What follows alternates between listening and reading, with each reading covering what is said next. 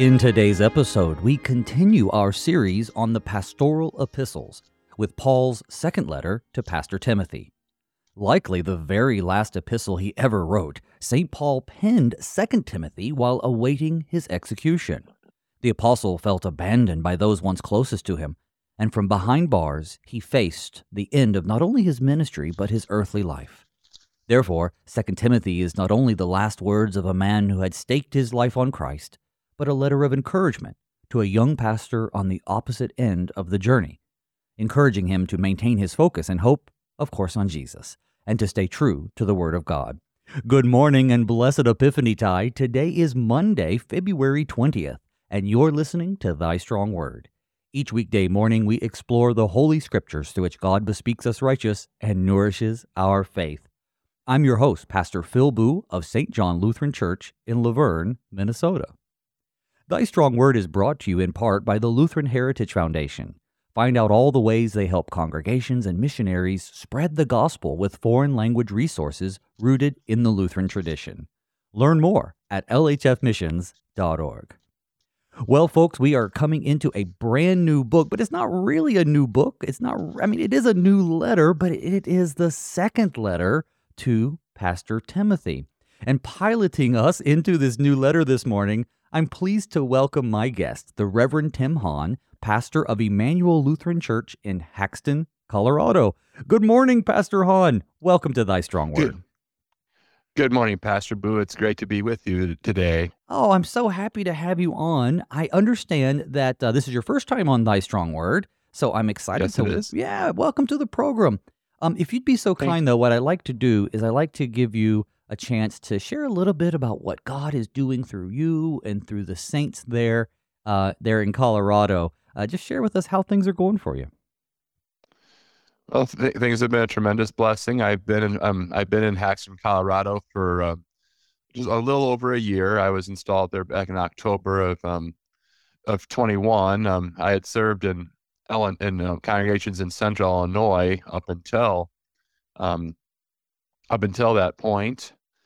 Um, but God, um, um, extend, uh, God, um, God extended me a call through the saints of um, Emmanuel Haxtun, and um, and um, interestingly, I had never lived anywhere other than Illinois or California, aside from my years at seminary, and so um, it was definitely a get out of the comfort zone thing because I'd never um lived in Colorado, obviously, and so um, I was looking for that forward to that challenge of being an an unfamiliar territory to me. But um, so far, it's really worked out well. Um, Haxtun is a is a it's a small town. It's definitely small town ministry, but um, the people are absolutely tremendous from the congregation and the community. And my wife and I couldn't be happier to to be here. Um, but we um, but we still continue to lift up the saints in Illinois that I served in prayer every day as well. Uh, I'm proud to have served at those congregations and I'm certainly proud to be where I am now. Excellent. I'm, I'm actually looking at Haxtun on the map out there in Colorado. And in my mind, I always picture Colorado being a little more north than it is. But yeah, it's right there, kind of in the top, uh, what we would say, the northeast corner of Colorado. Yes, it is. Yeah, and um, yeah, and and and yeah, usually when a, when a person thinks of Colorado, they think mountains. Sure. Um, but we're actually we are in the plains. Um, it's really more. It's it actually does have a bit more of a Midwest feel than you might think. It's a more Midwest culture. There's a lot of farming, and, and of course, we're not we're really not far from the Nebraska border at all. Um, right. So it's um it's, it's not what what might one might say the prototypical Colorado sure. area because you think um you, you got to drive about um 30 miles and then on a clear day you can start seeing mountains. well, um, that's that, that's but that great, doesn't though. mean that, but that doesn't mean they don't root for the Broncos here. of course, it's def- of course. definitely definitely Bronco territory. So if you drive right over the border, though, then that that that attitude changes. Then isn't and, and actually even here a even here a bit. Um, there's there's there, there are a lot of Cornhusker fans in our territory, okay. um, which um yeah, that that that that creates a bit of a rivalry because you definitely have your Buffalo fans and your and even your Fort Collins, Colorado State um, fans. But yeah, there's a lot, quite a bit of quite a bit of Nebraska red around here too. Sure. Well, I tell you what, um, you've also been uh, married for just a sh- few short years, if I understand correctly, if my if my Yeah, but information um, is right. yeah, um, June 21st of 21, we got married. Um, my, to my um, wonderful wife Alyssa. We um, um in fact, um, I we, I was serving in a dual parish at the time, and after we got married, we decided to move into the um to the other church's parsonage because it was all one level. And it was in the middle of unpacking when I got the call to Haxtun. So I said, uh, honey, I think we need to stop the unpacking for a while because we might be packing again. And Well, that's why I bring it up, not to pry, but I'm just curious, you know, what she thinks about, you know, she marries this pastor and then all of a sudden it's like, hey, going to Colorado now. So uh, how is she adjusting to all that? oh, she she's adjusted very well. Um, she um her um like I said, my two states are Illinois and California that I've lived in. Her two are Iowa and Wyoming, and we're actually not too terribly far from Wyoming either. So that um so we- we've we visit a lot of her um relatives and friends quite a bit, and um so um so so Colorado wasn't that drastic of a change, and um actually while we were engaged, we took a vacation and we went to um, South Dakota, Wyoming, and and Colorado, and and I, I I I kept saying, you know, in the future, I could see myself being a pastor here, and um and um we um and and we were praying we were praying, Lord, Thy will be done. If um if if you if you ever like Tim to come out here, um we're certainly open to it, and um That's great. Well, that's that that so is yeah. wonderful. I tell you, it is a um, you know, it's a struggle. We know we're going to read this letter from hmm Paul, of course, to Timothy. It's his second one. But, you know, hmm it's it's tough. It's a shame that Paul didn't have any explicit letters to the pastors' wives out there.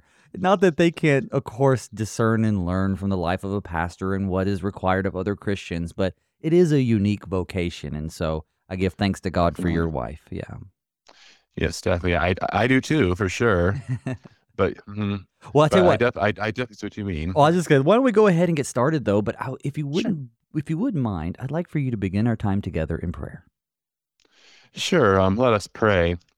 Gracious Heavenly Father, we thank you for this um, new day that you have blessed us with, and um, we um thank you for um for Saint Paul and the way you inspired him to write so many epistles to churches, and especially his letter to young Pastor Timothy.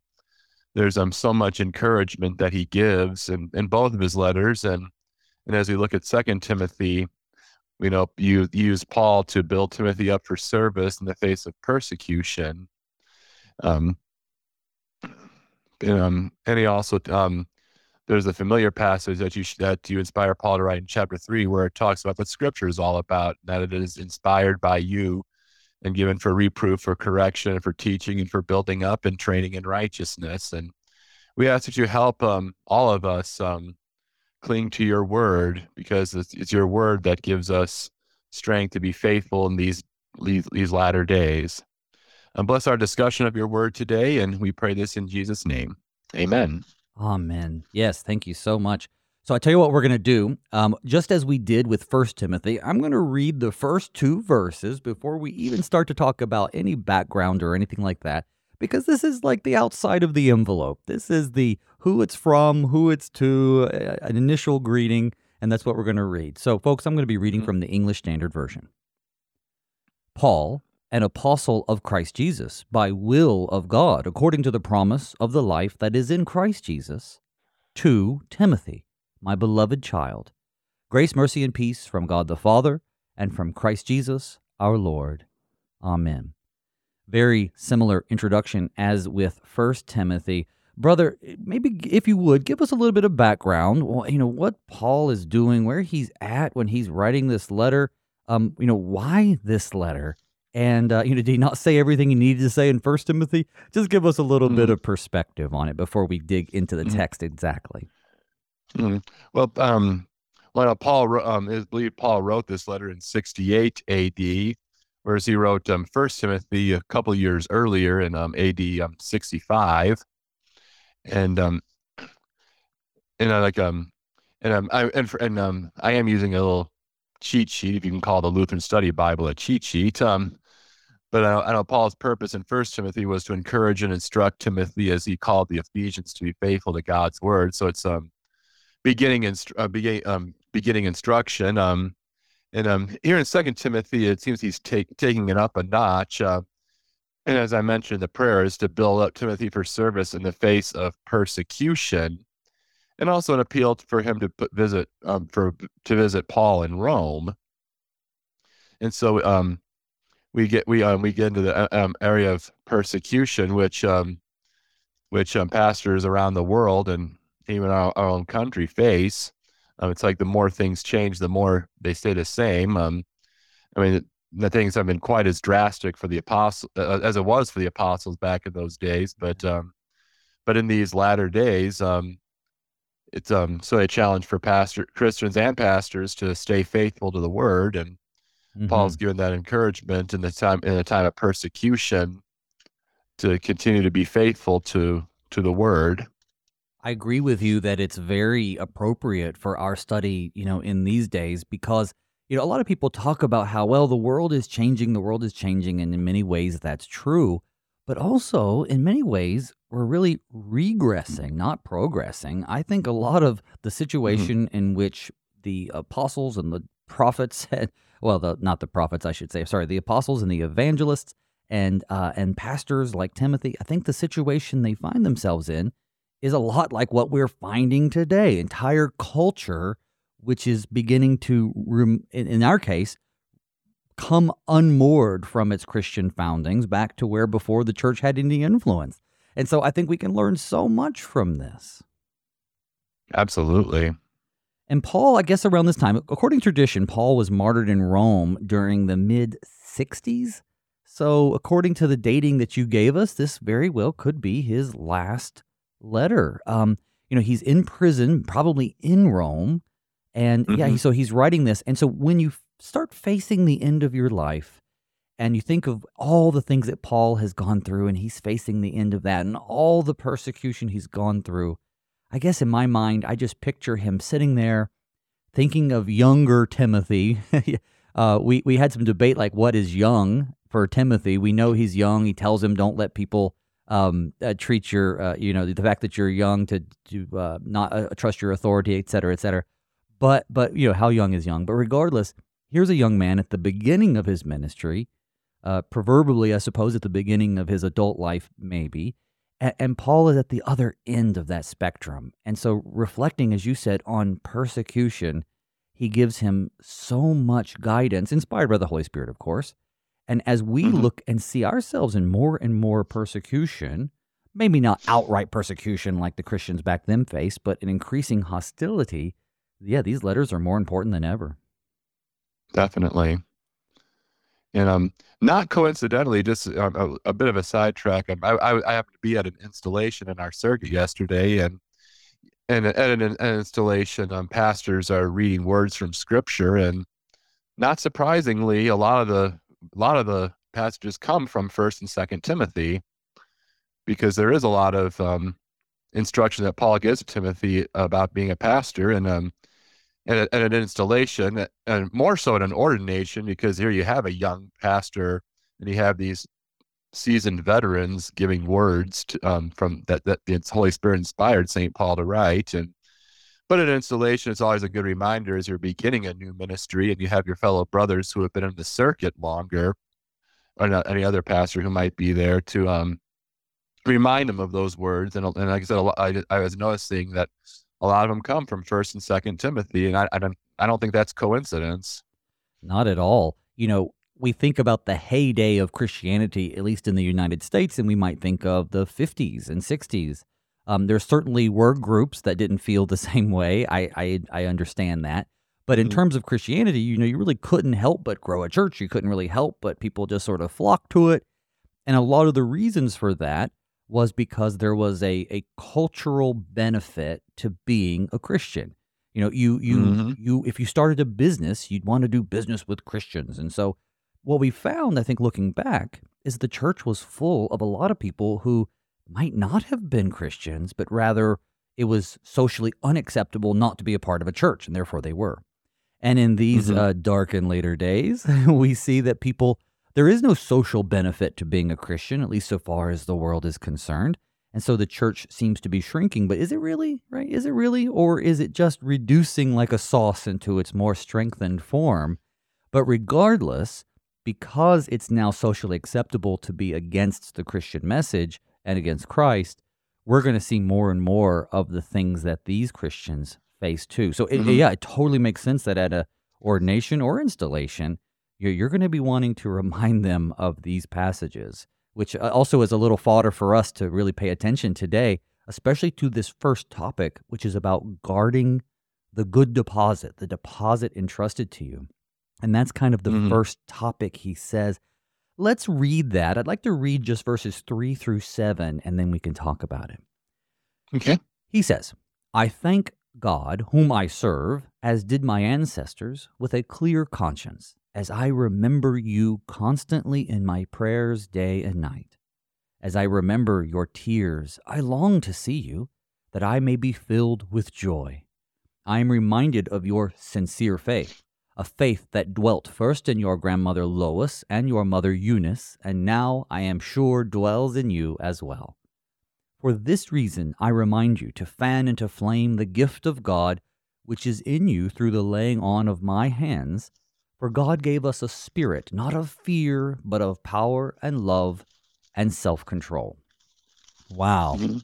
So we have the famous grandma and mom mentioned, right? And we have Yes. uh, a call to uh, he, he's remind he's being he's recalling, I should say, this uh, you know cr- crying and tears. It's it's a very emotional beginning to this letter.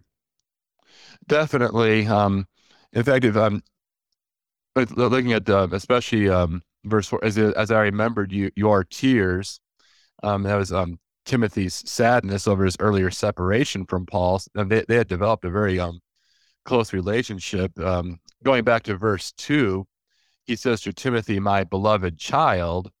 Um, uh, um, obviously, Paul was not Timothy's physical father, but he was a father in faith. Like um, I know past pastors have uh, like a father confessor or spiritual father, and that's certainly what Paul was to Tim. So you can def- to Timothy, I should say. I'm I'm just used to be calling myself Tim, with my name being Timothy, but um, but there there's definitely that bond that they have for sure, and so um, so he's thanking so um. So Paul is definitely thanking God for Timothy and his zeal for um, learning the ministry through him, and and uh, as I remember your tears, I long to see you that I may be filled with joy. So it's not just Timothy that has that feelings for Paul; it's vice versa too. There's there's a definite bond Let's between talk the two of them right away. Let's talk about that relationship for just a second. Um, you know, I heard Sure. it said that, well, you know, and this is from someone who believes that, uh, you know, one must make a decision for Christ. One must come to faith by giving their heart to Jesus and making that decision once they've reached a certain age. So they say, well, what it means by him being his spiritual father is that although he was raised by his grandmother and mother who had a sincere faith, as Paul says, of course that wouldn't you know that wouldn't save him. He had to eventually make this decision. And it was through paul's preaching that he made this decision thus making paul his father. And i so Mhm. i'm really grateful that while i don't doubt that his his faith was encouraged and strengthened by paul's you know mentorship and preaching. I'm glad that you brought up this idea of the father confessor. Um, in this text it sounds like you and i would agree with you if this is true that it's more of a he considers himself his father because not he brought him into the faith that faith was nurtured from childhood but rather he brought him into the ministry. Is that kind of where you're going with Def- yes, that's that's definitely where I'm going because yeah, he had he certainly had a strong upbringing with um, Lois and Eunice um, um as as um yeah mother and grandmother like we talked about earlier, but um but this but is us- what us just be I'll just say this is what they that they being those who believe in decision theology. This is what they struggle with because it says here that you know I'm reminded of your sincere faith, the faith that first dwelt in your grandmother Lois and your mother Eunice, and now I'm sure dwells in you as well. And so he he's not saying I'm sure because you've made this decision for Christ. He's saying I know because you've been acquainted with the, the scriptures since childhood, as he says elsewhere. hmm So, so yeah, it's it's this beautiful uh, testimony to bringing someone up in the faith. Go ahead. Sorry.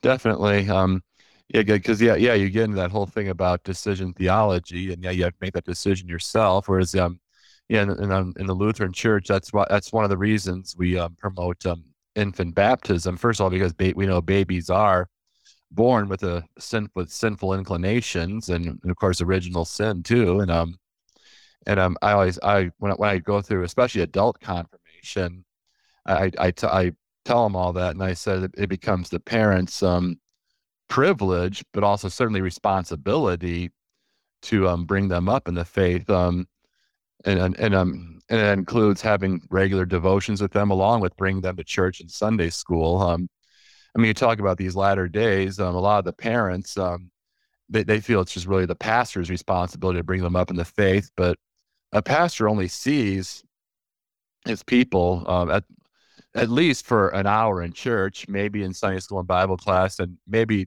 occasionally through the week if there's something that if there's visiting that needs to be done.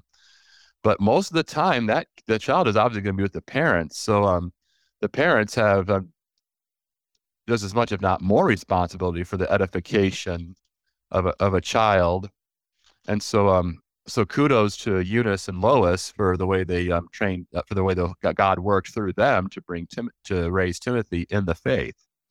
There's another aspect to that whole story too, because well, Jewish boys would have been instructed by their dads, by their fathers. That would be their job to bring them up right in the law and fear of the Lord. So when we see here, say Eunice doing that, um, we know why, and it's because Timothy's father was Greek. Uh, in Acts 16, um, it says uh, Paul came also to Derbe and to Lystra. A disciple was there named Timothy, the son of a Jewish woman who was a believer, but his father was Greek. so we know from elsewhere in Scripture that uh, Timothy's dad was not a believer. And how many of our blessed saints out there in the church today are women who live with unbelieving husbands who continue to of course pray for them and witness to them through their through their faith but here we see her not just saying well it's it's his dad's job and his dad doesn't want to do it so it's just not going to get done but no in, in faith toward god and love toward their son you know they they fulfill that role that typically a jewish man would do and i think this speaks to, a Mm. lot to the women out there who find themselves in a role that maybe they shouldn't have to be doing if they had faithful husbands. I don't know. What do you think about that?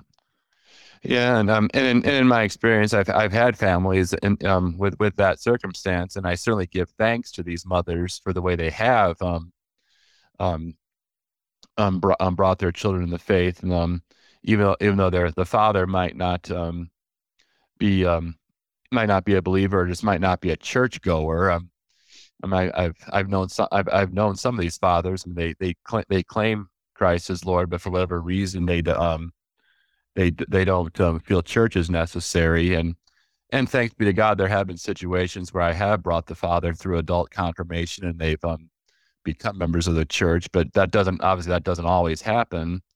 Um, I mean, people talk about the father being the spiritual leader of the family, but if that doesn't um, happen, then um, thanks be to God for the mothers who pick up that slack, if you will, and um, um, because um, a lot of these mothers have been raised in the church, and they they do pass that faith on to their children, and and thanks be to God for those mothers. Mhm.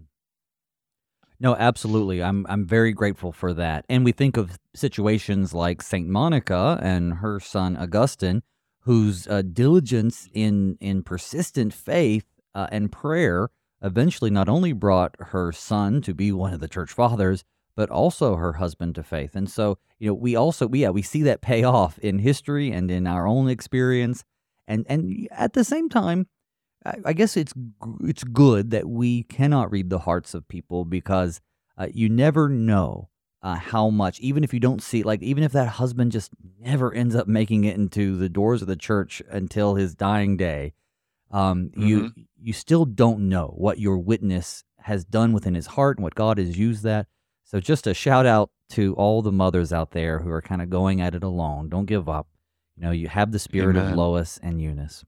Uh, then he says, For this reason, in verse 6, for this reason I remind you to fan into flame the gift of God. So we have, okay, this gift of God, which is in Mhm. you through the laying on of my hands. So it was a gift that was given to him by the laying on of hands, because Mhm. God gave us a spirit not of fear, but of power, love, and self control. What is this gift of God? Mhm. Um, well, certain, certainly, um, certainly Paul um, certainly, um, Paul reminds him that, um, the, the ministry is, um, certainly the gift of God and, um, through the laying on of hands. And, um, of course, you think, you think of the term laying on of hands and you think ordination, because that's, that's one of the most powerful things that, um, took place at my, speaking for my own ordination was having the pastors laying on of hands and, um, and giving a blessing as you begin, um, your ministry. It's like um, keep those words in your hearts and minds, and um, and, uh, and a lot of the verses, um, th- those verses that that were spoken to me through the laying on of hands have been of great encouragement to me in my ministry. Um, one that stands out to me is Psalm one twenty one. Um, especially those first couple of verses, I lift up my eyes to the hills. Where does my help come from? My help comes from the Lord, the Maker of heaven and earth. Um, that has really suited me well in, in my ministry. It's like, especially in difficult situations.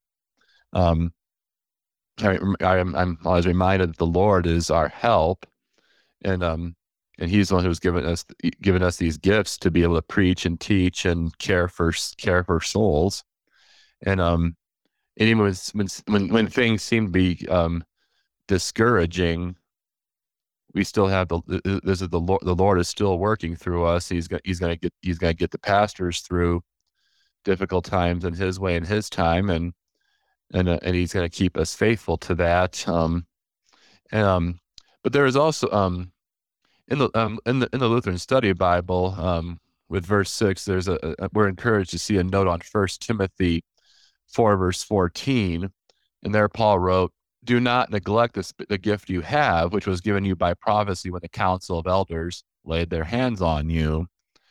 Um, it's, and um, the note says this um, this denotes, oh, first of all, gift, a, a special gift of God's grace that enables the recipient to carry out a particular role or task in the congregation. Timothy's gift enabled him faithfully to fulfill the tasks of his ministry in Ephesus.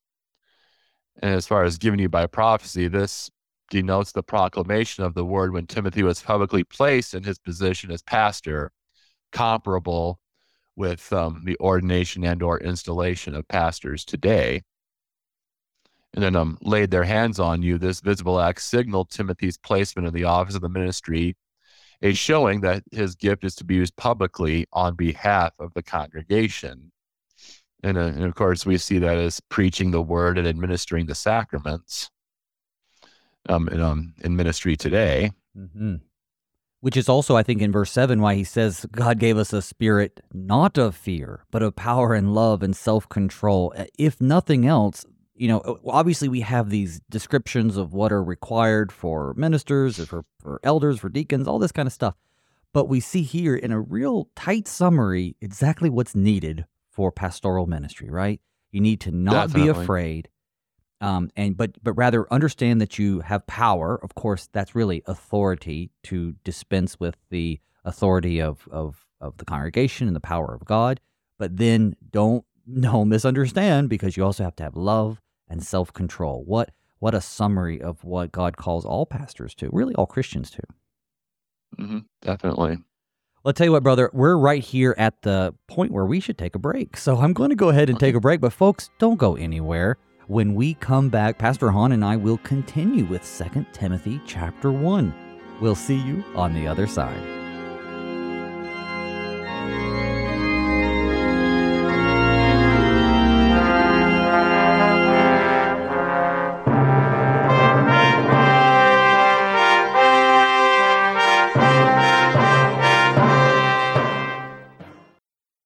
Take a look around you. Look closely.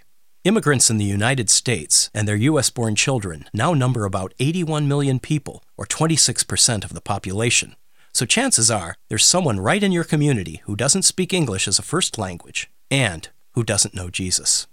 The Lutheran Heritage Foundation can help by providing you with free Lutheran books translated into over 90 languages. See their complete list of catechisms and Bible storybooks at lhfmissions.org.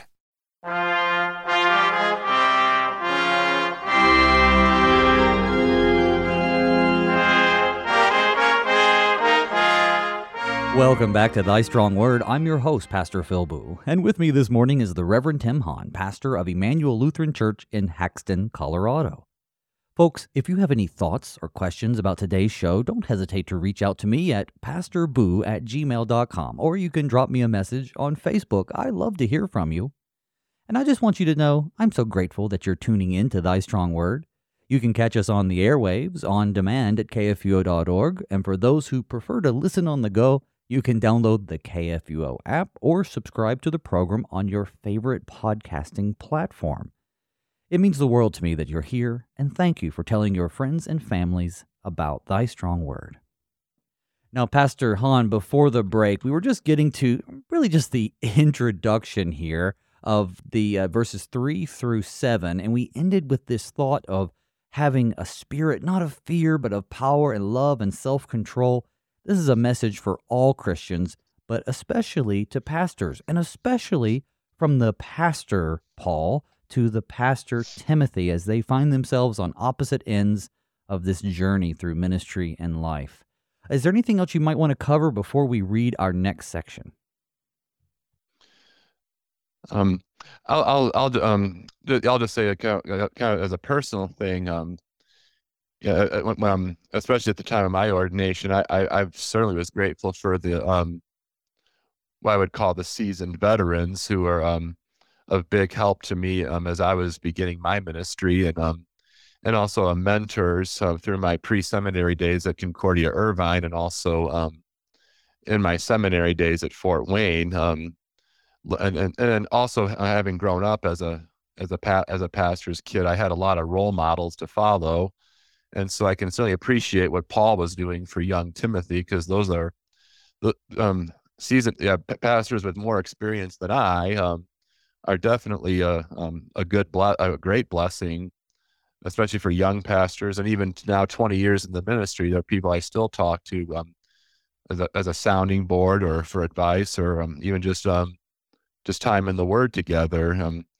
Because um, um, obviously we spend time in the Word in preparation for sermons and Bible studies, but um, one of the most important lessons that I I need to be reminded of, to be honest, is that I need to be looking to the Word for my own spirit, my own spiritual edification, because um, first and foremost, you have to take um um I, I believe we have to take care of ourselves spiritually. Um, I um I've been through um the doxology program yeah, there's a good commercial for that right now. Um, but one of the first things I learned was reminded of is when you go on an airplane and they tell you if you need to use the oxygen mask, put it on yourself first, then take care of your kids. It's kind of the same way with ministry. You, you have to you have to take care of yourself spiritually to be able to help others spiritually. And so, um, so seasoned veterans have taught me that, and they've um, and I know they build themselves up, and they built me up, and they helped me to remember to build myself up as I'm working with the spiritual lives of the people I've been charged to. That's so true. You bring up this requirement that pastors take care of themselves, and this would go for uh, moms and dads too, who are charged with bringing up others, like their children, in the faith. Uh, but yeah, be in the Bible for yourself. A lot of people say, well, Pastor, you guys are always in the Bible. But as you pointed out, we're often in the Bible for the benefit of someone else. And so we have to take that time, and that includes being surrounding ourselves with other pastors, whether they be younger or older uh, than us in ministry.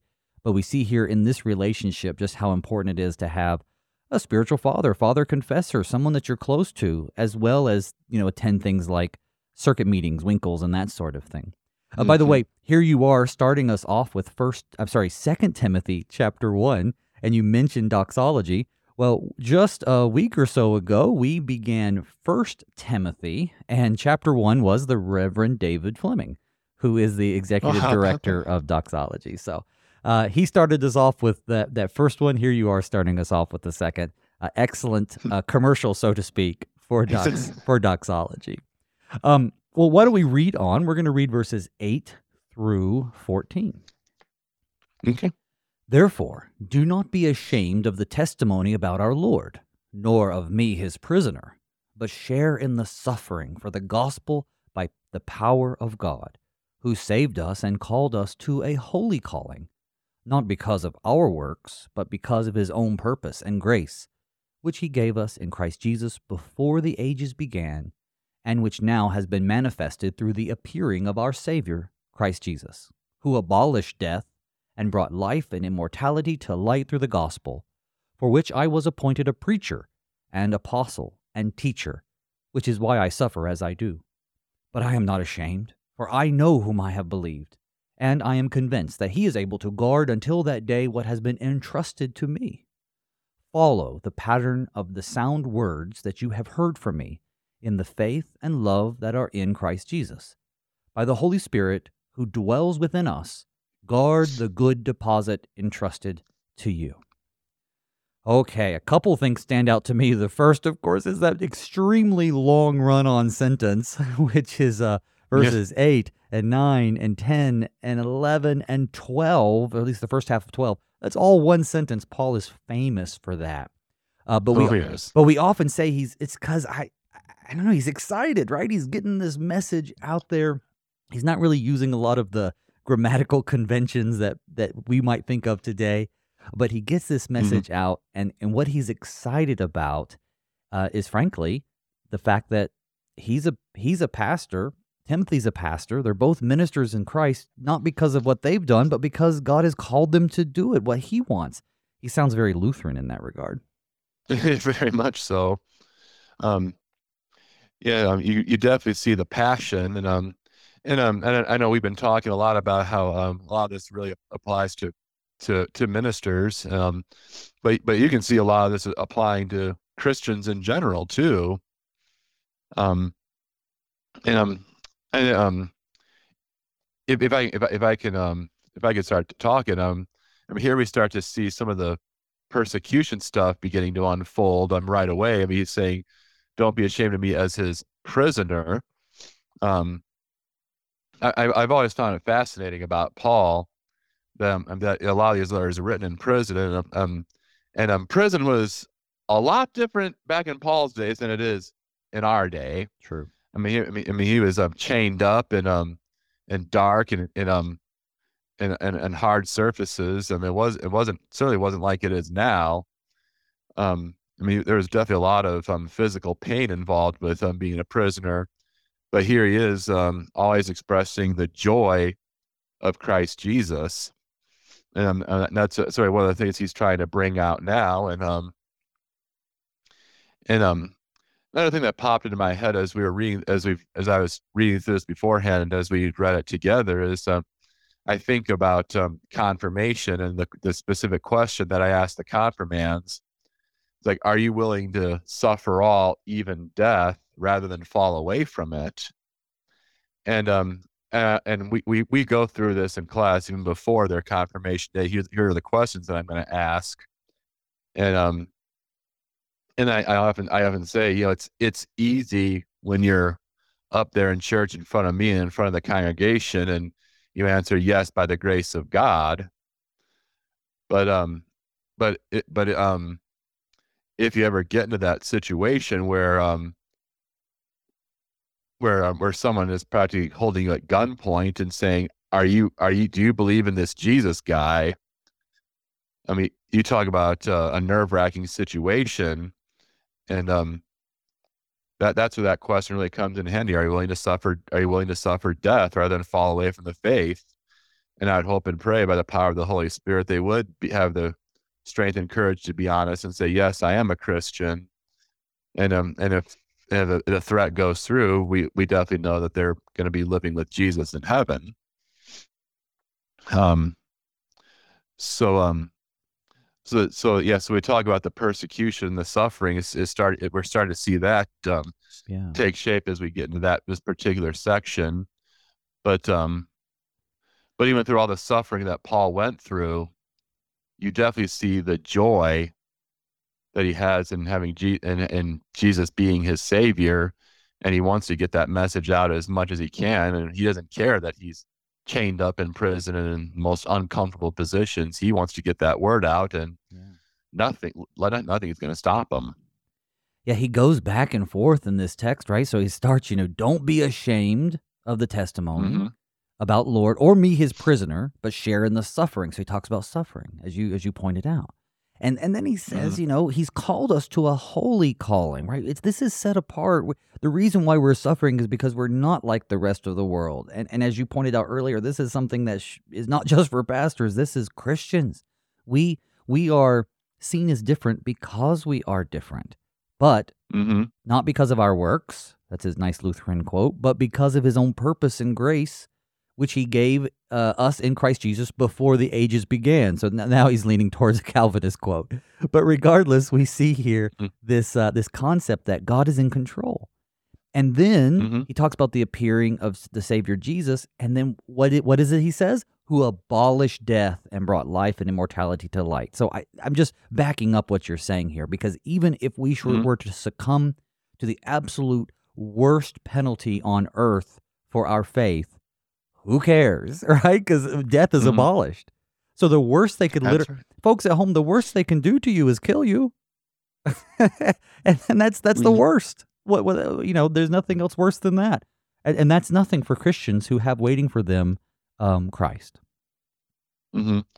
And um and and and to add to that a bit, even um even if we are uh, even with all the days of suffering, like we go through trials and tribulations, um, whether in the ministry or again be just being a Christian in today's world, I mean, all, all no matter how how long we suffer, it's only temporary compared to the eternal joys that await us in our Lord's heavenly kingdom. So true. You know, no matter what happens tonight, folks, you're going to wake up. you know, you're going to wake up and be here with us. You're going to wake up and be with the Lord, which, as Paul would say later, is far better. Uh, but then mm-hmm. he says in verse 11, and maybe this should be read uh, at more mm-hmm. ordinations um, for which I was appointed a preacher and an apostle and a teacher, which is why I suffer as I do.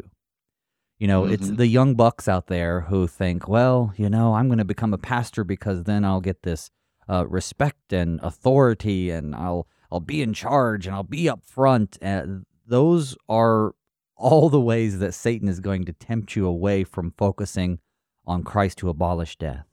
And to think mm. that if, as a pastor, or as a Christian, folks, that you're going to avoid suffering. You know, Paul, writing from prison, so I mean, he's certainly slanted in that direction, is just telling this young man, just so you know, that's that's not the case. That's not the case. Mm-hmm. Yeah, yeah. No, nowhere in Scripture does it say life as a Christian is going to be a bed of roses. In fact, it's quite the opposite.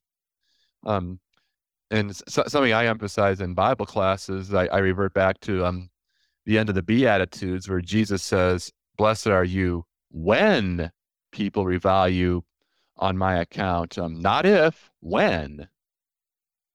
Right. And right. rejoice and be glad, for great is your reward in heaven from the same way they persecuted the prophets who are before you. I mean, look at the, the gory way, the gory ways that a lot of these apostles, Paul included, died.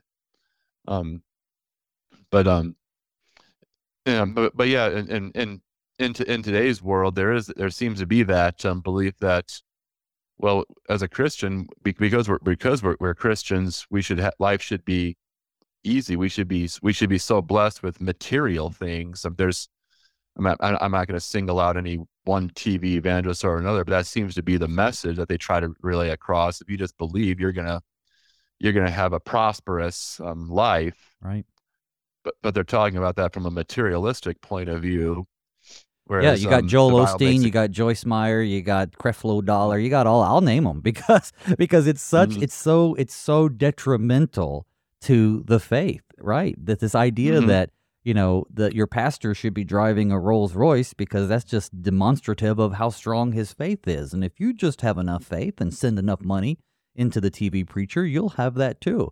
And and I'm passionate mm-hmm. about that because you know I have loved ones who've fallen for that. I have shut-ins who fall for that. And it's uh, it's such a um, it's just not what the scripture talks about.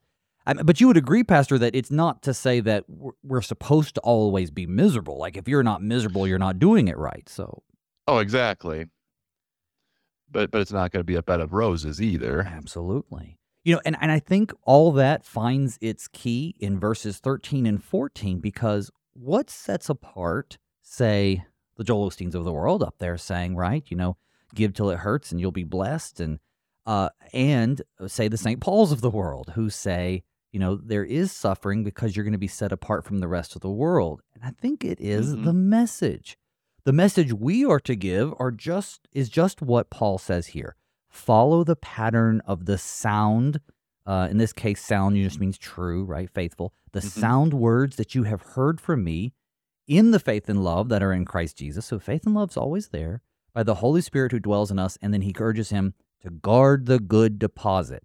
That's just another word for doctrine, folks, right? When you preach and proclaim mm-hmm. the true doctrine, then yeah, you're going to find yourself at odds with the world and at odds with false teachers and at odds with anybody who's resistant to Christ's message.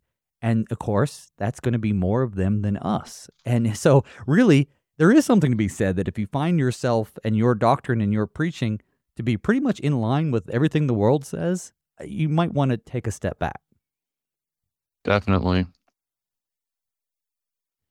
So, what else can we get from this passage that might encourage us as both pastors and parishioners? Well, I think you hit the nail on the head with um, the la- those last two verses. Um, just follow the pattern of the sound words that you have heard from me in the faith and love that are in Christ Jesus. And um, and something Paul will emphasize that it's not directly, it's not from from me in the sense that he didn't make these words up. It's the words that God gave him to speak.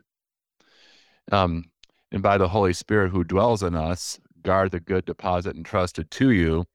Um, I'm t- I'm talking I'm talking about this um installation I went to yesterday. The the preacher was um talking about um those words of the of confession from in LSB is Divine Service three, um, whereas the long timers know it from page fifteen of the old of the TLH, where it says, "I, a poor miserable sinner."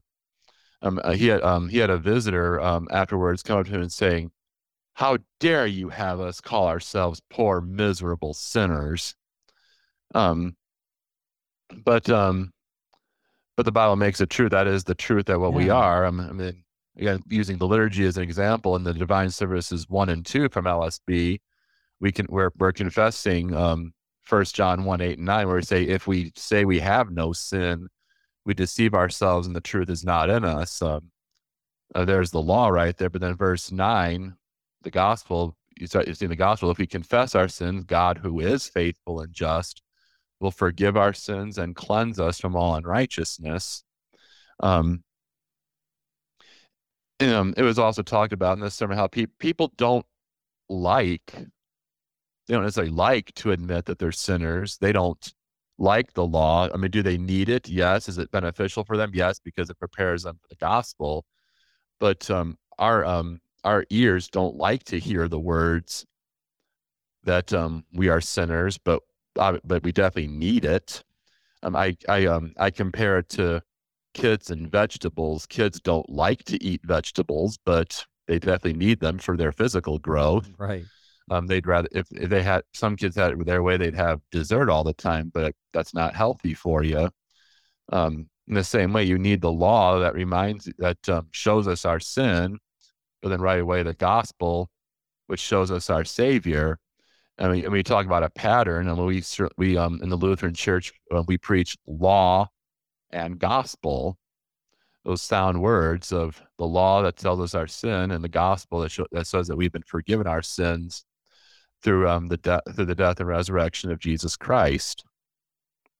And um and the Holy and and the Holy Spirit um as we confess in the third article of the creed has called us by that gospel, enlightened us with his gifts, and sanctified and kept us in that true faith. Um so those, those those last two verses, um I'm certainly reminded of the third article and what all that entails, especially about the Holy Spirit and what he does for us.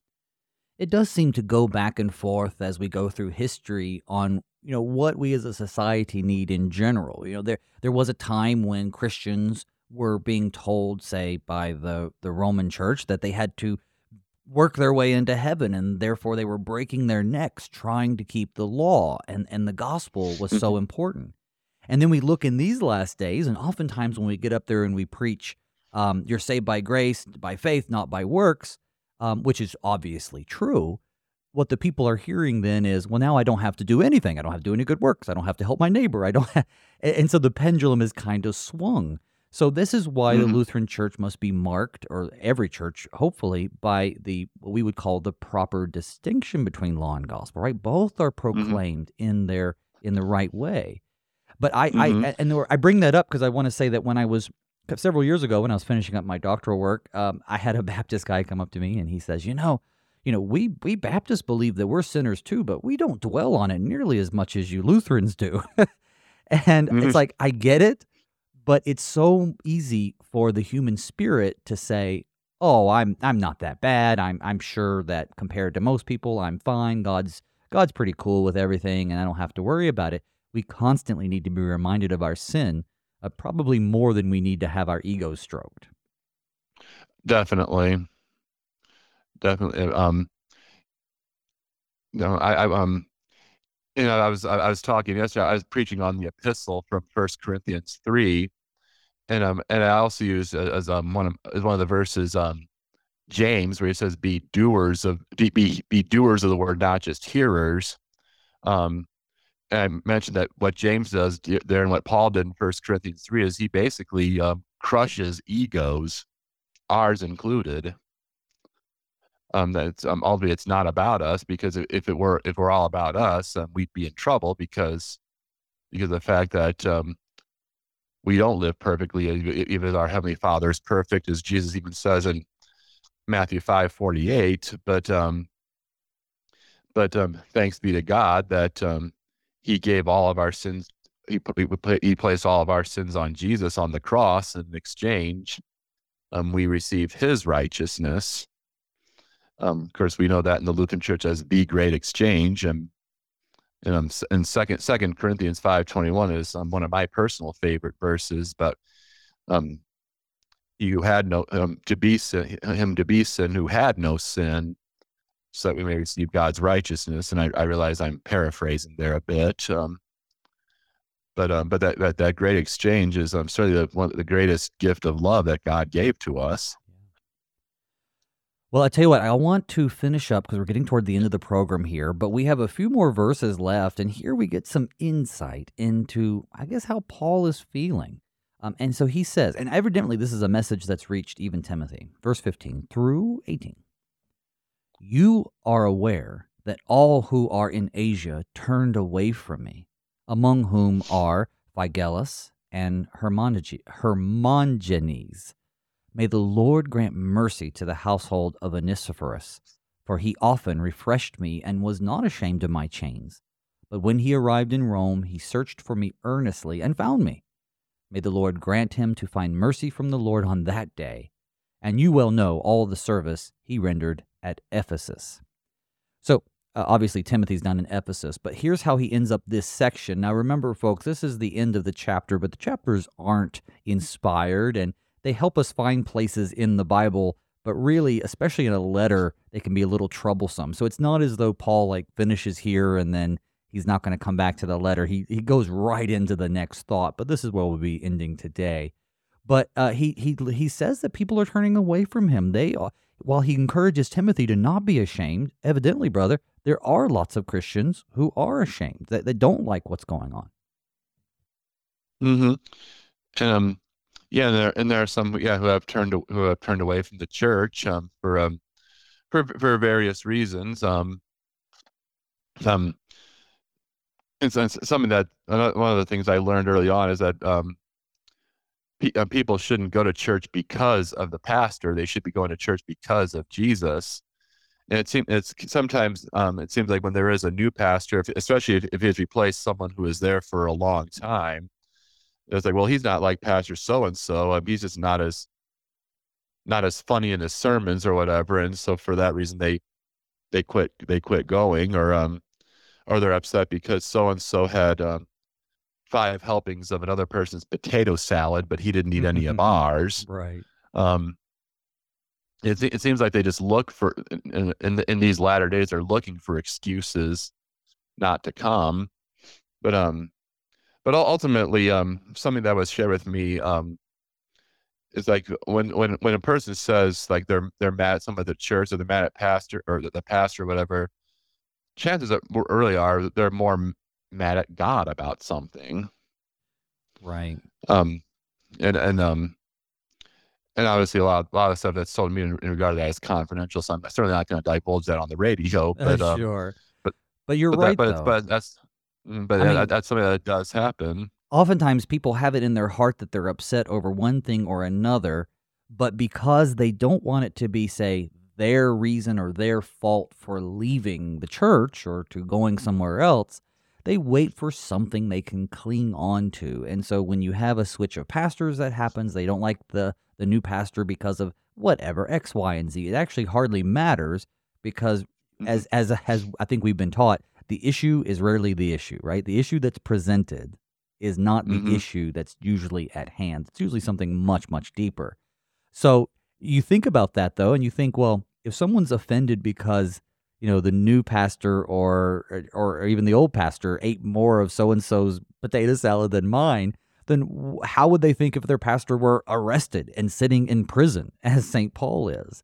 And so there were Mhm. plenty even back then who are like, you know, we know that the Christian faith is contrary to the culture. We know that there are literal laws against us proclaiming Christ, and yet we're going to do it anyway. And then when, say, an apostle gets arrested and put in prison, as Paul is, then they go, oh, well, I don't want to be associated with him because of that fear that they don't want to be put in prison. And even if they have Mhm. sincere faith, as you said, that faith ends up being anger towards God. It's like they're not so much mad that Paul's in prison; they're mad that that they can be faithful to God and still be put in prison, right? So, so why Mhm. why can't we be the favored in society? So there's there are a lot of things that go behind um, people getting upset with their church, or say being ashamed of the church, or being ashamed of the Mhm. message, and a lot of that shame comes, in my estimation, because they are different. They end up, if you believe, teach, and confess what Christ tells us to, if you guard the good deposit, as Paul tells Timothy to do, then you are going to be different than the rest of the world. And in many ways, the world will not like you. And that's um, Mhm. that's our cross to bear.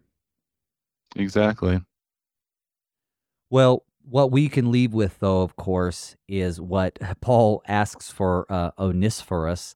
Um, he asks that because he was not ashamed, because he refreshed him, because he searched and found him in prison there in Rome to take care of him, um, then what does he say? He says, May the Lord grant him mercy to find, or sorry, to find mercy from the Lord on that day. That day being, of course, Mm. the day of Christ's return, which, brother, I don't know about you. Actually, I do know about you. We are praying to come uh, as soon as possible. We're, we're hastening the day that the Lord comes.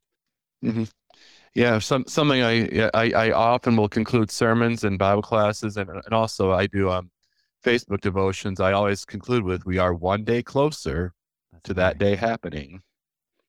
Well, I'm thankful that I spent this day, one day closer to the Lord's return, with you, uh, my guest, the Reverend Tim Hahn, pastor Yes. of Emmanuel Lutheran Church in Haxtun, Colorado. Pastor, thank you for being on the show. Well, thank you for having me. I look forward to being with you again. I hope so, very soon. Folks, tomorrow, which happens to be the very last day in Epiphany Tide, we take up chapter 2. St. Paul, who knows much about suffering for the faith, as we've already talked about, commands his protege to share in the suffering as a good soldier of Christ Jesus, something that will take sacrifice and, of course, reliance upon Christ. So don't miss it. Until tomorrow, may God's peace and blessings be with you all as we pray, Father, keep us in thy strong